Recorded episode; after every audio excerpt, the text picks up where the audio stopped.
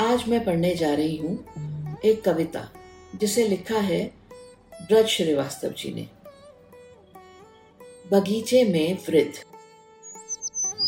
शाम हो गई है और वृद्ध जन लिफ्ट से नीचे आ रहे हैं और मल्टीप्लेक्स के अहाते में ही बने बगीचे में अपनी अपनी जगह पर बैठ रहे हैं। वो अलग अलग प्रांतों से हैं और अपनी अपनी बोलियों में बोलते हुए बहुत मज़ेदार लग रहे हैं। देखते हैं चारों ओर। ऊँचे ऊँचे भवन और वाहनों की चिल्लकों के बीच अपने अपने कस्बों को याद करके बातें कर रहे हैं।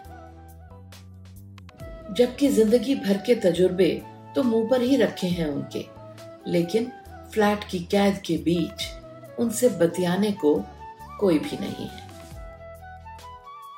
बेटा और बहू व्यस्त हैं अपनी अपनी नौकरी में।